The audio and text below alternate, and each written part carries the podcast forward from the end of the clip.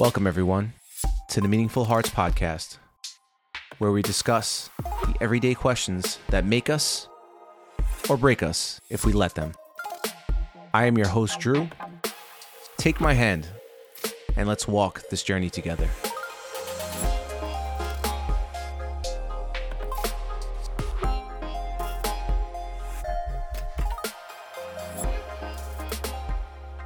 Welcome, everyone, back to another episode of the Meaningful Hearts podcast. It is Drew, and today I want to talk about one of my biggest fears, and I'm sure a lot of fears for all of you, is not being able to help somebody that you love and the feeling that you get of helplessness, right? The thought of a loved one being lost to a sickness or a tragedy or anything, or even just not being able to help them and they're, they're just in pain it's it's one of the hardest things anyone can bear, right? But to know the loss is inevitable and to know that they're slowly dying or they're slowly going through this torture and it is going to be their demise is even worse because now it's it's slow torture for you and that person because you just want to you just want to help them and you can't you know I, have suffered i've suffered some in some situations like this myself and it's as strong as you are it breaks you down. Now, the reason why this topic has come up recently, you know, I have a, a friend of mine who's going through a really difficult time in his life um, with his father. And that man is very strong. His father is just amazingly strong. The guy built himself from nothing, just very strong willed, always sure of himself, driven, and for him to be in a very sick state where he has a lot of complications and almost for him to give up on life almost like he feels that he i guess he's fought so hard and it's just like it's like he can't push anymore. Almost the polar opposite of the, the, the person that he is. And for his son you know my one of my closest friends to see that it was it's like a dagger to the heart now, my closest friend as well is strong willed, an exact copy or like a 2.0 version of his father. And him too, being broken down and being in pain as well, and not being able to, you know, do anything about it because there's nothing that he could physically, anything that he can do, he has done. And if there's anything else that he can do, he will do. But in this situation, it's like a stalemate, and he can only leave it in the hands of God. And he's powerless. And I feel for my friend, you know, because I feel, you know, I can't even help him. I can't help his father. I can't help anyone. And it's really sad. It's really sad to hear that your best friend cannot get out of bed, right? Can't. Can't even think. You know, a very driven individual as well, and just can't think about doing anything a person that wakes up at four in the morning has everything on a, on a cycle. Guy guy runs top shape works out. Everything's on a schedule. He just can't get out of bed. Completely not functional. Sad.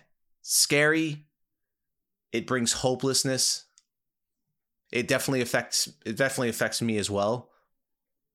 And you know i, I just I, I just figured it would be something we could talk about today something that's really important. And I'm sure many of you who are listening are going through this or might have come across this topic and are listening because you're going through this right now.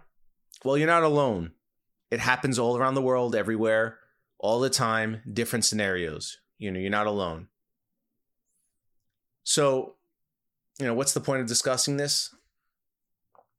It's to learn how to get through it, right? It's to learn how to reason with it. It's learn how to understand it. There's always a way to attack our fears and keep them at bay, or even deal with them in the best way possible. I believe that. Every scenario, situation, there's always a cause of action. There's always there's always something you could do. Because these things don't stop coming. These things don't these don't these things don't just stop coming in your life, right? At any point something could put you in a scenario and you have to be able to deal with it. Mentally, you have to be able to deal with it. You have to. You have to be able to deal with it mentally. You have to. Healing is a part of the process, takes a lot of time, and is agonizing. It's a time of reflection, and a lot of time that goes into it makes us change into a newer, wiser version of our former self, more aware, and sometimes even more, ret- more determined to be better. Some of us crumble and regress drastically, and this is something that happens. Not all of us make it. You know, a lot of us fall backwards too. You know, not all losses hit us the same way. And I'm not shaming anyone. You know, it's not it's not something for me to judge because pain is pain. Everybody feels it in different scales, but it all feels the same to everyone. You know, a splinter to some person could feel like a dagger to the knee. I cannot tell you to feel worse or better. You know, that's your perception, how you feel things. I can't tell you how to feel. I just want you to understand that you are allowed to be upset and allowed to grieve and deal. But I don't want you to give up or become a shell of your former self because then it would be two tragedies instead of one. And you have to still live for people that that are that are that are there for you, your family. You know, your parents maybe. God forbid something happens and then you're a shell of who you are, maybe you become you regress, maybe you are going down a really dark path. Well, your loved ones are dealing with that too. That's going to give them stress and that's going to make them feel scared for, for what you're about to do. You still have to live. You still have to move on. Maybe some of you have children, you know, wives, husbands, uh, a pet, anybody. You have to live. We are going to die one day, but don't shorten your life because of your misery. You know? Now, if you're someone that has not felt this but fears it, or someone who is more fearful that history repeat itself. Through your experiences in the past, you might think that it'll happen again. And that's not, you know, that post traumatic stress that you feel is not, it's not unfounded, right? It's, it's something that's real, it's valid. You know, that comes down to being logical with ourselves. You know, let's be logical. Bad things can happen more than once to anyone, but they tend to, they tend to like not happen they really don't.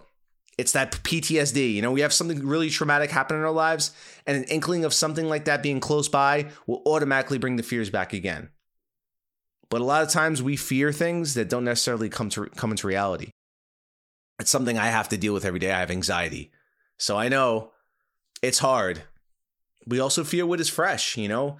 If, you know, if it's if it's recent too and traumatizing to us, we'll feel it and we'll fear it. You should also not go through this alone. I don't recommend just closing yourself in a closet and just when you're better come out.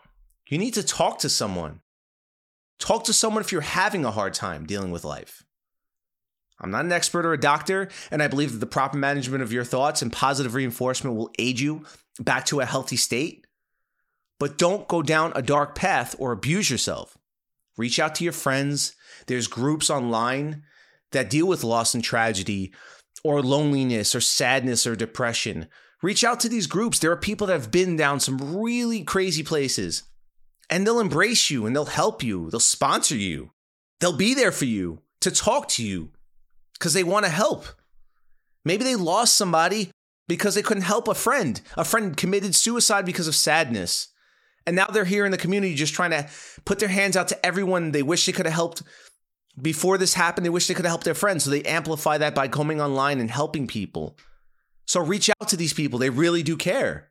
There are plenty of people who understand you and will embrace you, I promise. It's always good to know you're not alone and that you're loved because you are. You're loved. There's somebody out there that loves you. They truly do. And your friends and family do too. I don't recommend taking drugs or drinking. Don't medicate in that way now, if you get prescribed something from a doctor and he's monitoring with you, by all means, that's that's a doctor's, you know, doctor patient thing, and he knows what he's doing. That's what he has a degree on. But don't go to hell with yourself. Keep yourself sharp. Keep yourself active, doing productive things. This will definitely help you. And you have to keep reinforcing positive affirmations, things that are good. And I promise you, you'll get through it. But it's going to take time. You know, you're breaking down a wall. You broke down a wall that was solid. You know, bad things raided your fort, knocked you down, and beat you up really good. And now you're nursing your wounds. You're getting back to square one again. You're getting back to just zero where you where you once were. It's going to take time. Nobody's asking for you to get over it overnight, but it needs it needs its time to heal. And you need to speak to somebody. Don't be don't don't don't go at it alone, please. A lot of us do. A lot of us are wounded and we just go at it alone. That's not good.